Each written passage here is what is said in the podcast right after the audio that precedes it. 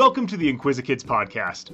Tune in for daily discoveries as we celebrate curiosity and explore interesting facts about history, science, and more in five minutes or less.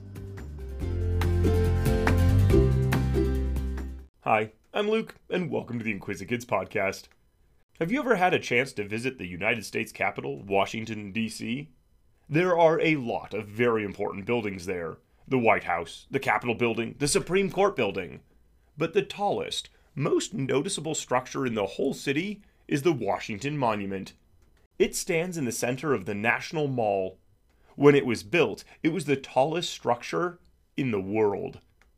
The original idea for the monument was a structure to honor George Washington, the father of our country. He was the lieutenant general of the Continental Army during the Revolutionary War and then he was our first president. The original design for the monument was drawn by Robert Mills. The design called for a 600 foot tall obelisk surrounded by 30 ornate columns, each 100 feet high. An obelisk is a type of pillar popular in ancient Egypt. It has a square cross section, so it's four sided, and the top is shaped like a pyramid. This was an expensive project. The Washington National Monument Society raised money, but they didn't have enough to complete the project. They decided to begin construction anyway and raise more money as they could. The cornerstone was laid on July 4th, 1848.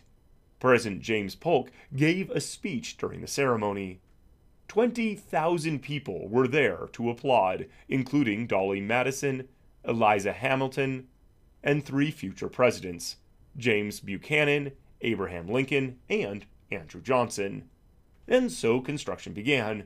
The foundation of the monument is 80 feet square. By 1854, the monument was 156 feet high. But there were some disagreements within the Monument Society, and donations dried up. The next year, architect Robert Mills died. With no one to pay for supplies, construction stopped. For 20 years, the Washington Monument was left less than halfway finished. Congress tried to secure funding to restart the project, but the Civil War interrupted their plans. No congressional money was spent for several years, except on necessary war efforts. In 1876, Congress finally agreed to fund the remainder of the Washington Monument. Lieutenant Colonel Thomas Casey of the Army Corps of Engineers was put in charge. The first thing he did was to reinforce the foundation. Next, he had to find white marble. The quarry the marble had come from, near Baltimore, Maryland, during the first phase of building was no longer active. He tried a quarry in Massachusetts. When it became hard to get deliveries of their stone, he went to another Maryland quarry, which provided the remainder of the stone. Even though the entire monument is covered in white marble, the color difference between the quarry's stone is obvious. By this time, the plans for the columns and other surrounding structures were dropped. The monument would be a single obelisk, rising 555 feet above the ground. The pyramid shaped capstone weighed 3,300 pounds. The aluminum tip set on the very top is 8 inches long. Washington Monument was soon finished. It was dedicated on February 21, 1855.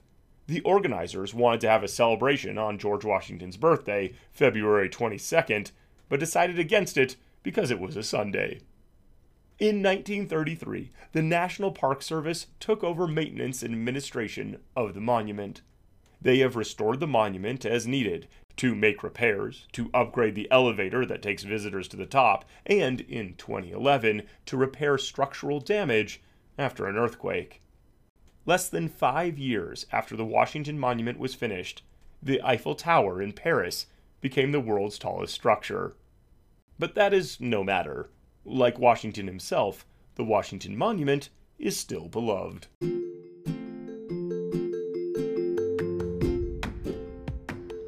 Thanks for tuning in to the Inquisikids podcast.